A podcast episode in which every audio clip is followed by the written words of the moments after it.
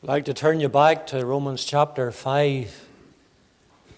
Confirmed love is what we have entitled the message even this evening. Let's just unite our heart again in short word of prayer as we come to the preaching of God's precious word. Father in heaven, we, we bless the Lord uh, that we can sing of God's everlasting love.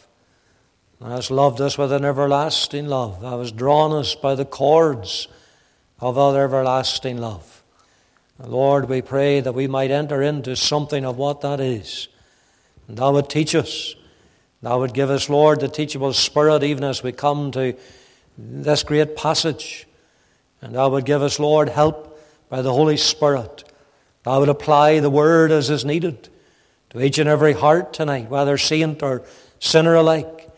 And oh God, that thou would, Lord, just shut us in with thyself, shut out even the distractions of this week. And we pray that thou would close us in with thyself. And thou would, uh, Lord, cover us neath the precious blood, bind the strong man. Oh God, spoil the devil's plans tonight. When, know, Lord, he comes immediately, like the birds of the air, to snatch away the good seed. But Lord, we pray against him in Jesus' name and Satan to Jesus must bow. And we pray that thou would cause thy word to run and be glorified. Lord, to that end, fill us with thy spirit and with power. Give us words from thyself. Oh, fill me, Lord, uh, with that Spirit of God tonight. We might know that fresh anointing.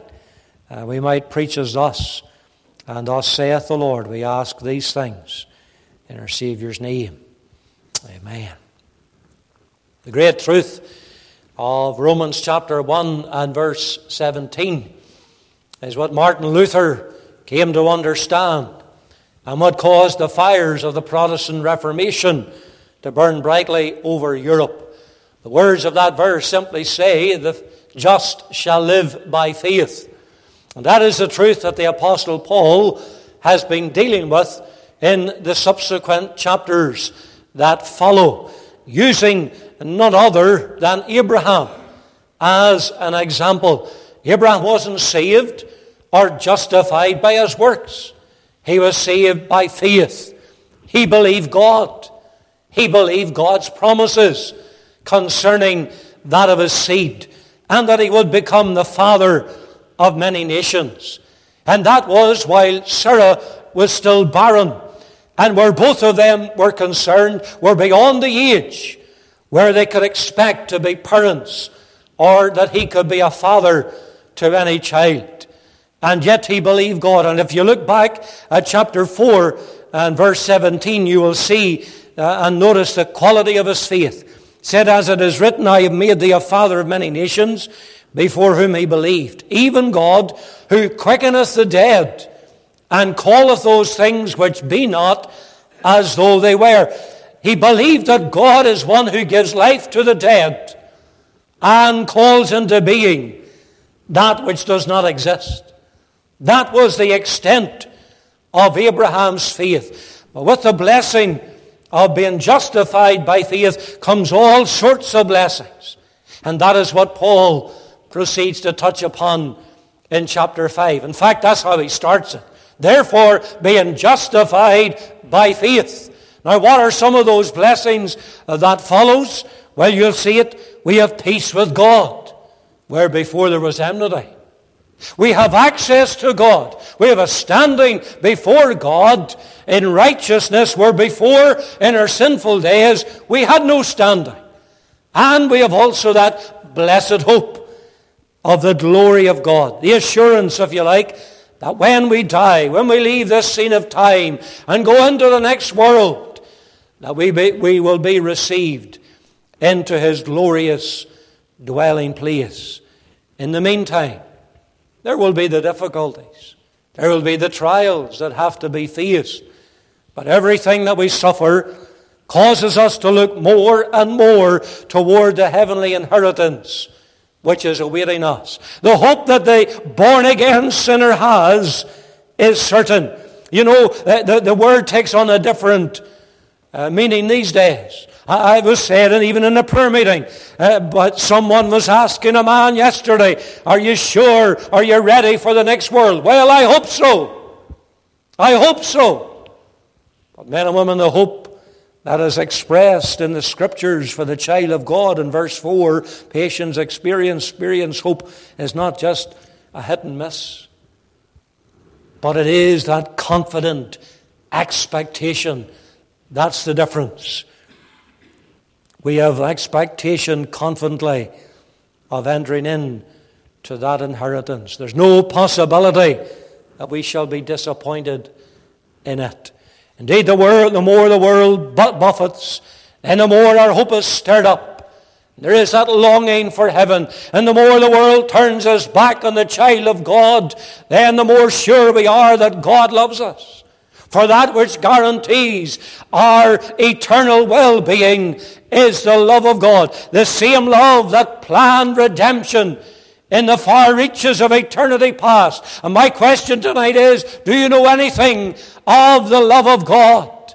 The Apostle Paul knew by experience that love of God. And that is the message that he went forth to proclaim to all and sundry. And it is the message, men and women, I want to draw your attention to tonight as it is found in the words of verse 8. It tells us of God's love confirmed, God's love established.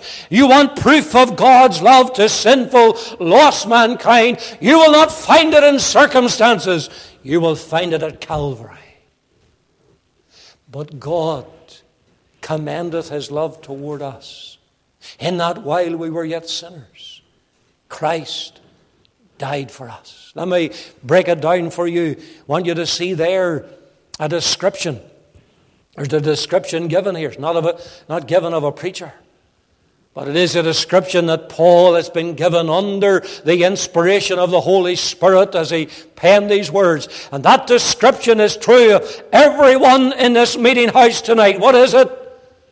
That while we were yet sinners, sinners, now, there's plenty of people today who take offense of being called a sinner. But that is what God says. And that is how it is described and how it is revealed even in His precious word tonight. It is how we are described. And that is so because we are sinners by birth. Every one of us were born of Adam's race. That takes us, of course, back into the Garden of Eden. Way back in the beginning of time, when God created Adam in perfection, he was in sweet communion with his Creator God. There was no sin in the world when Adam was created, but sin and death, because of sin, would enter upon the disobedience on Adam's part.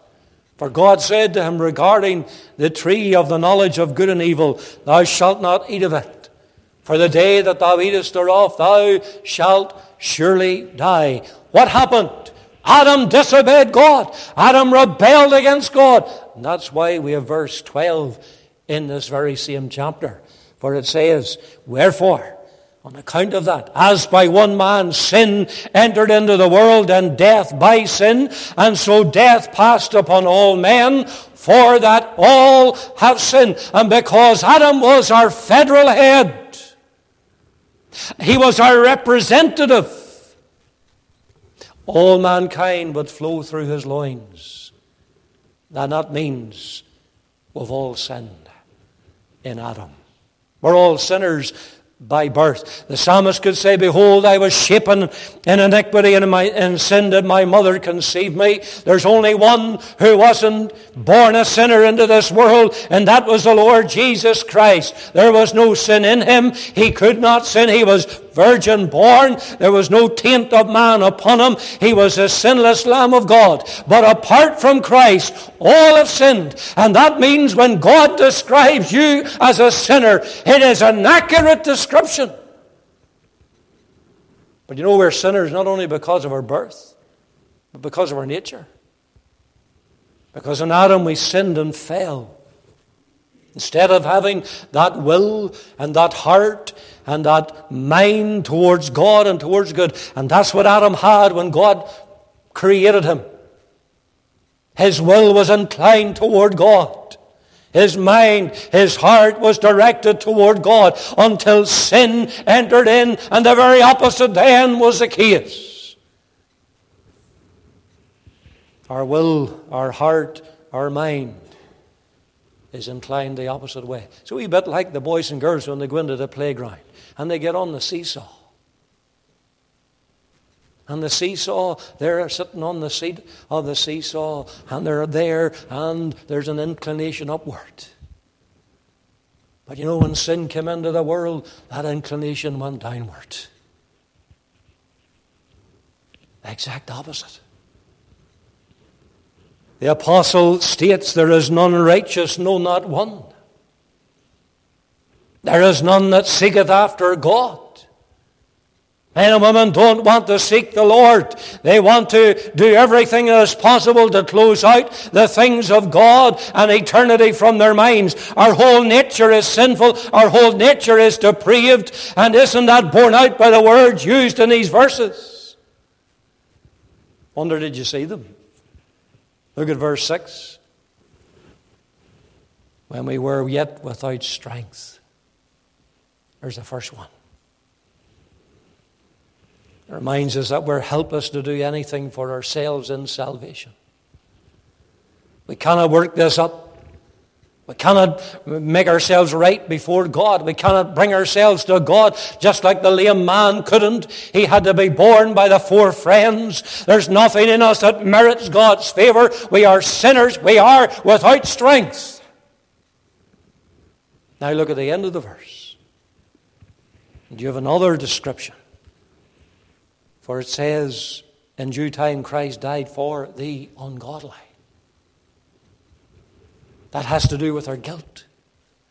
That has to do with our sinfulness before God. Not only helpless creatures likely to perish, but guilty, sinful creatures and therefore deserving to perish. Not only mean and worthless, but vile and obnoxious worthy of any favor, un- unworthy of any favor from a holy God. And so bring that all together. We're neither righteous nor good. Not only useless, but such as were guilty and obnoxious, and there would be no loss should we perish. Indeed, our destruction uh, would greatly redound to the glory of God's justice. We are sinners by nature.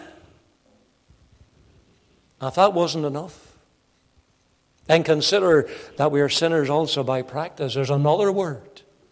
This time you'll find it in verse 10.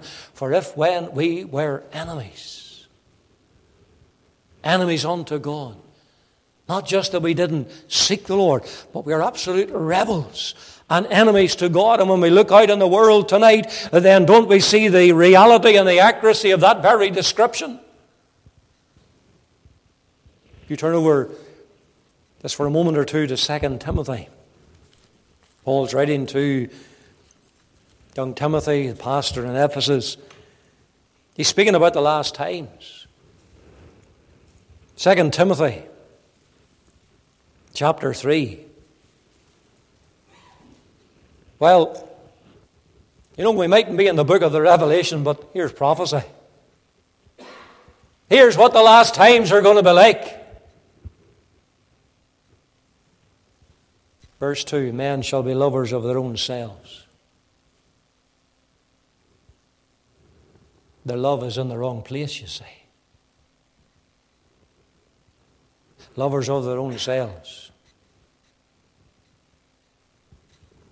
Why don't you stop and think about that? Are we not in that day?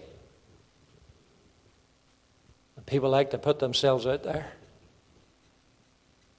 and all the selfies and all that carry on. Lovers of their own selves. I'm a great fella. See what I've done. See what I look like.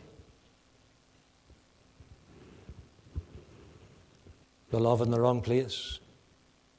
Verse 4 tells us lovers of pleasures more than lovers of God. But there's more.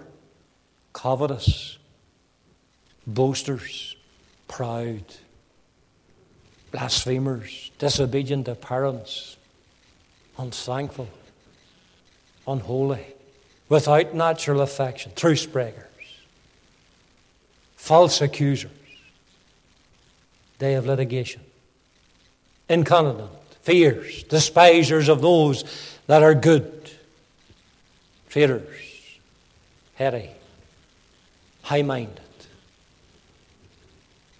lovers of pleasures more than lovers of God, having a form of godliness, a wee bit religion with them, but denying the power thereof. And God says, from such turn away. That speaks of the days, and that's a reality check. When we read those words, a list of the sort of characters that the last days shall be noted for were in them. You know, we don't even have to go to Second Timothy. We don't have to leave even the book of Romans. You come back to Romans chapter 1.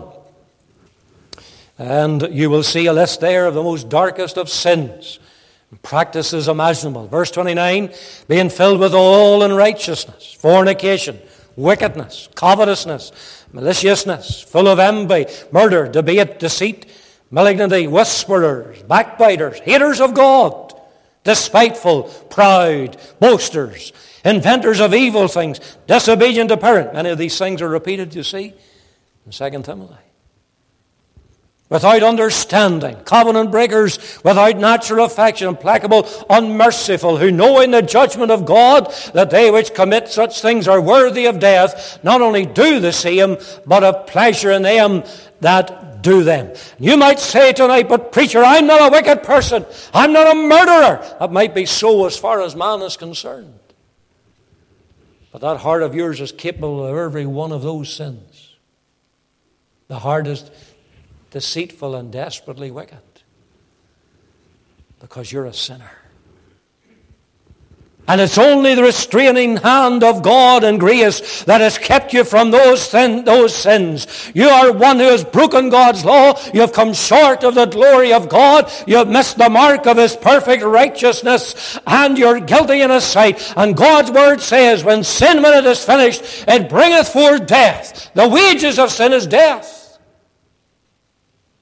Apart from the grace and the mercy of God, you will die a sinner. You'll go to a lost eternity where Christ said, I go my way, and ye shall seek me, and shall die in your sins. Whither I go, ye cannot come. It will be where uh, sin will be punished for all eternity in that place where God has forgotten to be merciful. And dear friend, I emphasize your state, and I emphasize the description that God gives of you, because if you don't see your undone state before a holy God, then you will never seek the Lord for mercy mercy in salvation. We live in a day of flippancy where sin is concerned. People talk and think lightly of sin, but sin is obnoxious. It stinks in the nostrils of Almighty God. For God to remain just, then sin must be punished. And He will punish sin. There is here a description in our verse. There is here also a demonstration in our verse. This description, I've said to you, is universal to all. The opening words of our text surely, however, denote a demonstration from God. But God commendeth his love toward us. That which God has declared is his love. It is a demonstration that is unimaginable. I've just noted something of what man is in his character. And yet, what a contrast when we consider who God is. And the great contrast is seen in our text, for it begins with it. It says, But God. You, you, come across the word but, there's a change of tone there. And the apostle has been describing what the sinful man is and so forth. And then he comes to it and he says, But God. He's stating scarcely would a man die for a righteous man but a, or a good man. But God commended his love toward us. If you turn over a few books to Ephesians chapter 2, you, you will know it well. But here's another verse which gives that contrast. Uh, chapter 2 of verse 1. And you hath he quickened who were dead in trespasses and in sins. Paul's writing to the believers, but he's reminding them of what they were in their unsaved days. This is what you were. You were dead in trespasses and in sins. There's no good within any one of us. There's many a preacher tonight in our land and they go weak on sin. And they go weak on man's heart. And they would try and tell their congregation, you know, there's a good, a wee bit of good in you, each one of you. And if you only develop that, then you'll be a good person. That's not what the scriptures teach. That's not what Romans 5 teaches. And the apostle has been bringing it out here. What the sinner is, they're dead tonight in sins. Sinner, a, a, corpse can do nothing for themselves. You might have life in the physical, but you're dead spiritually to God. There is no life in you, and you are in danger of dying eternally. But look at the message of hope there is, because he goes on to say, wherein in time past you walked according to the course of this world, you, you followed the prince of the power of the air, you had your conversation in times past, fulfilling the desires of the the flesh and of the mind. They were by nature the children of wrath, even as others. Verse 4 But God! There it is. There's your contrast. But God, who is rich in mercy, for his great love wherewith he loved us. Can you imagine why God should ever love a people who were sinful, who were guilty and lawbreakers in His sight? But my friend, this is the free grace of God that Paul was to know in his conversion and what you can know in salvation tonight. It really is bringing out John 3.16. For God so loved the world that He gave His only begotten Son, that whosoever believeth in Him should not perish, but have everlasting life. Have you experienced this love of God? You don't love God. You can't love God until, first of all, you're saved and you've experienced His love in salvation personally. It is a demonstration that is unimaginable. That a holy God should ever love a sinful, guilty, hell deserving people. But you know, it is a demonstration of love that is unequaled. It's without parallel. And God showed and proved that when in eternity past He decreed the great and the wonderful plan of salvation. I want to tell you that Calvary was never an afterthought with God. There are some today who will suggest that because Adam sinned in the garden, then that meant God had to turn to plan B. God is not like man. God's plans don't fail. There's many a time man has had a plan and he's had to turn to plan B and maybe plan C. But God is not like man.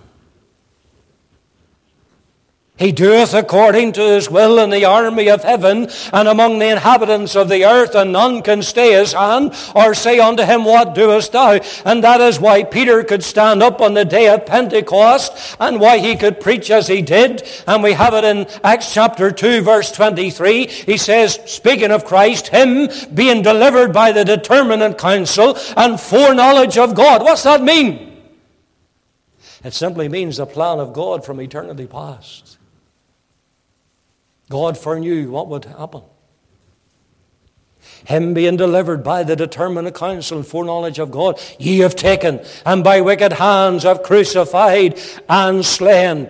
God had already decreed what would happen. It already was arranged among the Godhead in eternity past. Calvary wasn't ever in the mind of Christ. And the time and the manner in which he would lay down his life on that cross, on that old rugged tree, was already planned by God the Father.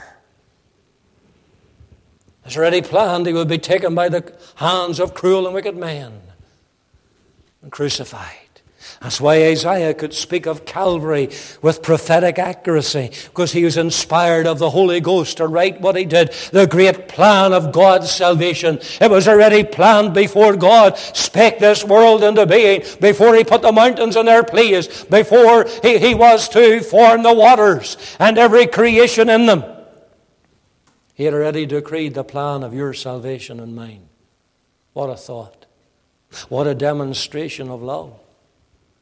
For God is all knowing. He knew that man would sin. He knew that he would be a rebel unto him. But God commanded his love toward us. It was unequaled.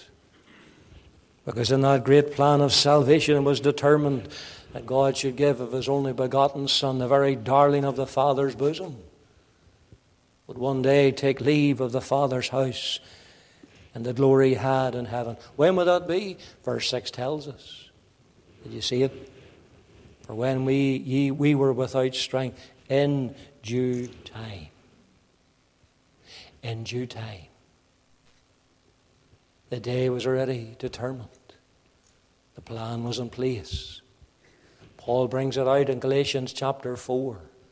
But when the fullness of time was come, God sent forth his Son born of a woman, born under the law to redeem them that were under the law. Paul just writes it in due time. In due time. Dr. Martyn Lloyd-Jones said of verse 6, it really is Paul's exposition of John 3.16. That's a good way to sum it up. In due time.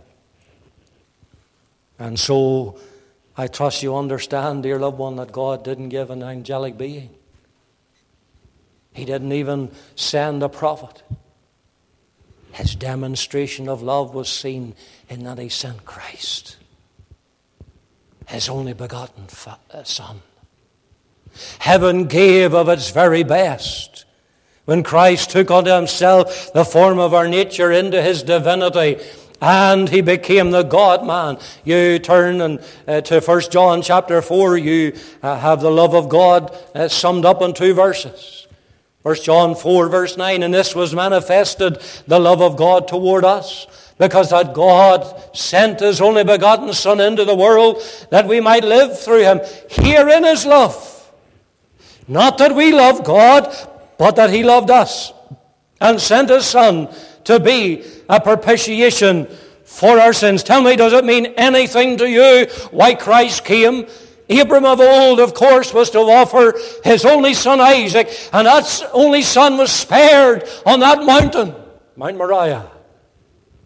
Yet God spared not his son. Romans 8, but delivered him up for us all.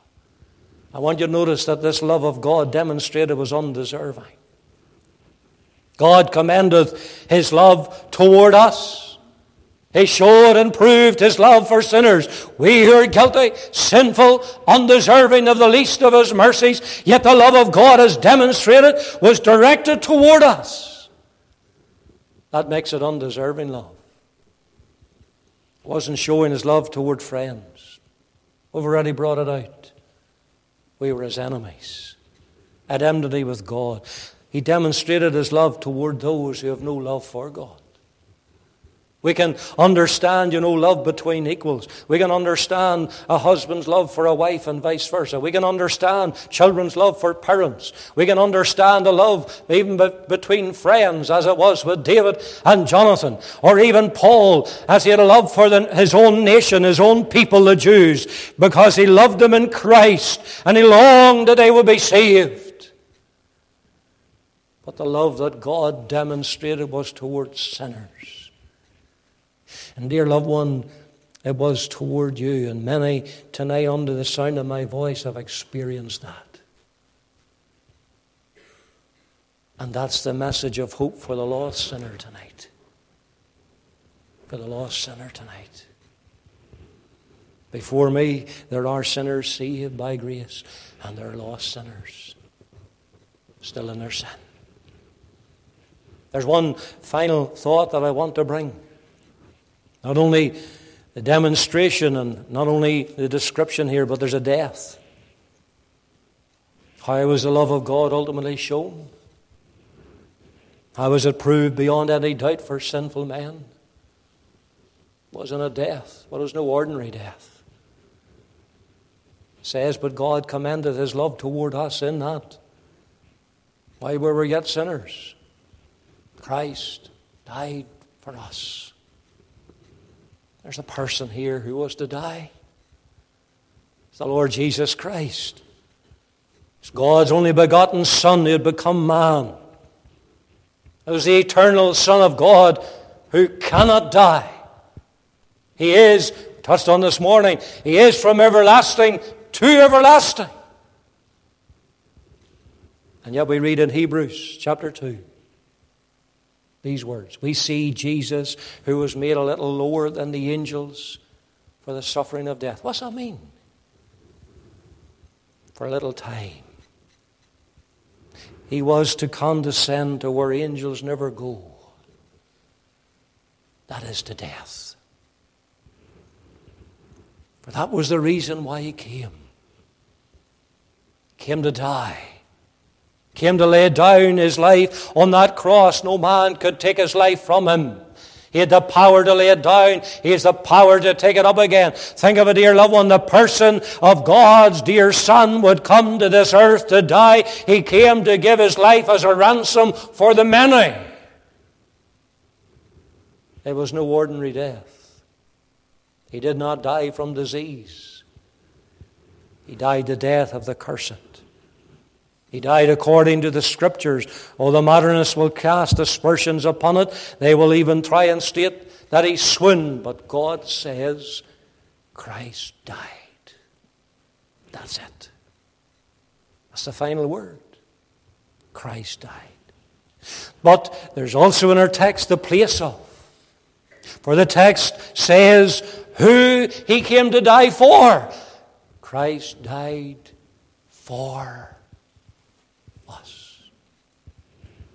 for sinful mankind that we considered earlier. The Christ of God came that he might die for rebels and those who were enemies to God. And I want you to understand, take your pen even and underline it because the word us is emphatic in the original. Christ died for us in our place, in our stead. Christ took the punishment that we should have to bear. Christ paid the full and just demands of God's holy law. He satisfied divine justice. He bore all the sins of all who will come and whoever will believe in Him to the saving of their souls. How many is that? That's not my business. I don't know. God knows. That's the center and the crux of the whole gospel message. You take away Christ and Him crucified, and there is no gospel. There is no message of hope. There is no salvation or hope for the sinner. Christ died not an accidental death. He died an atoning death for his people. It was for our benefit. It was for our blessing. It was so that sinful lost mankind might come to faith and have their sins dealt with and be saved. Tell me, have you yet come? Have you yet received Him as your Savior? Why did the Savior ever die on that cross if you, sinner, could get to heaven by your own works or some religious activity or exercise or whatever else you might want to present?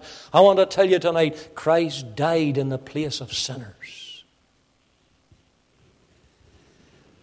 And you'll see the purpose of His death.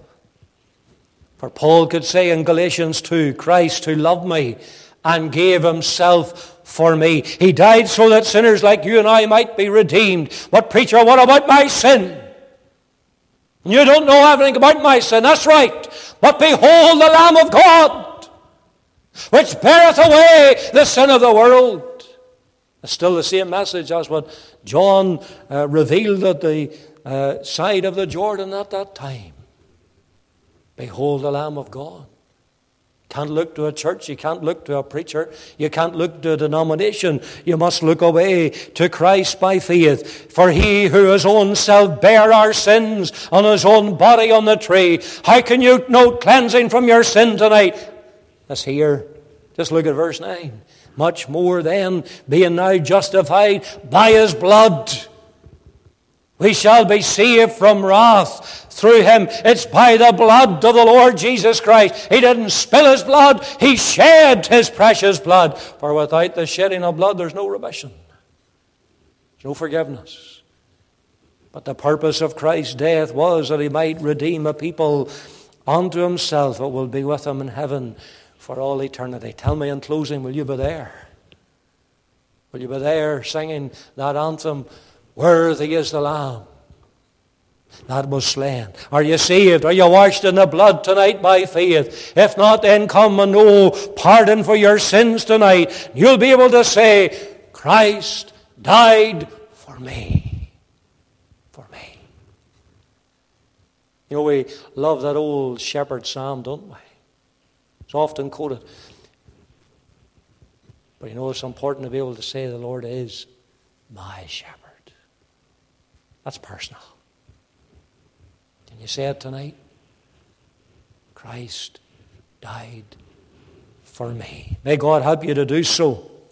You can leave the meeting house tonight knowing that He is your Savior. But God commended His love toward us in that while we were yet sinners, Christ died for us. 213 will stand as we uh, sing in closing. Was it for me, for me alone, the Saviour left his glorious throne, the dazzling splendours of the sky? Was it for me? He came to die. What's the words? Page 262, and it's number 213. Let's stand as we sing it.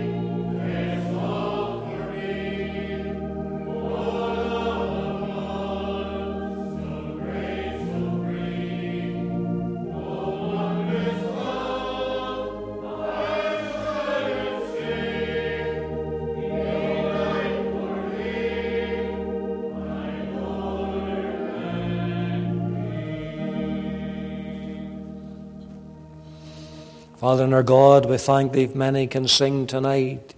It was for me that He died on that old rugged cross. Oh, we thank the Lord this evening. The love of God is so great, so free. We can say He's my Lord, my King tonight, my Savior. He died for me. Lord, I pray that I would bless this truth even afresh to our hearts. Thank Thee we can come and consider such a truth in the back of even our time around the table this morning.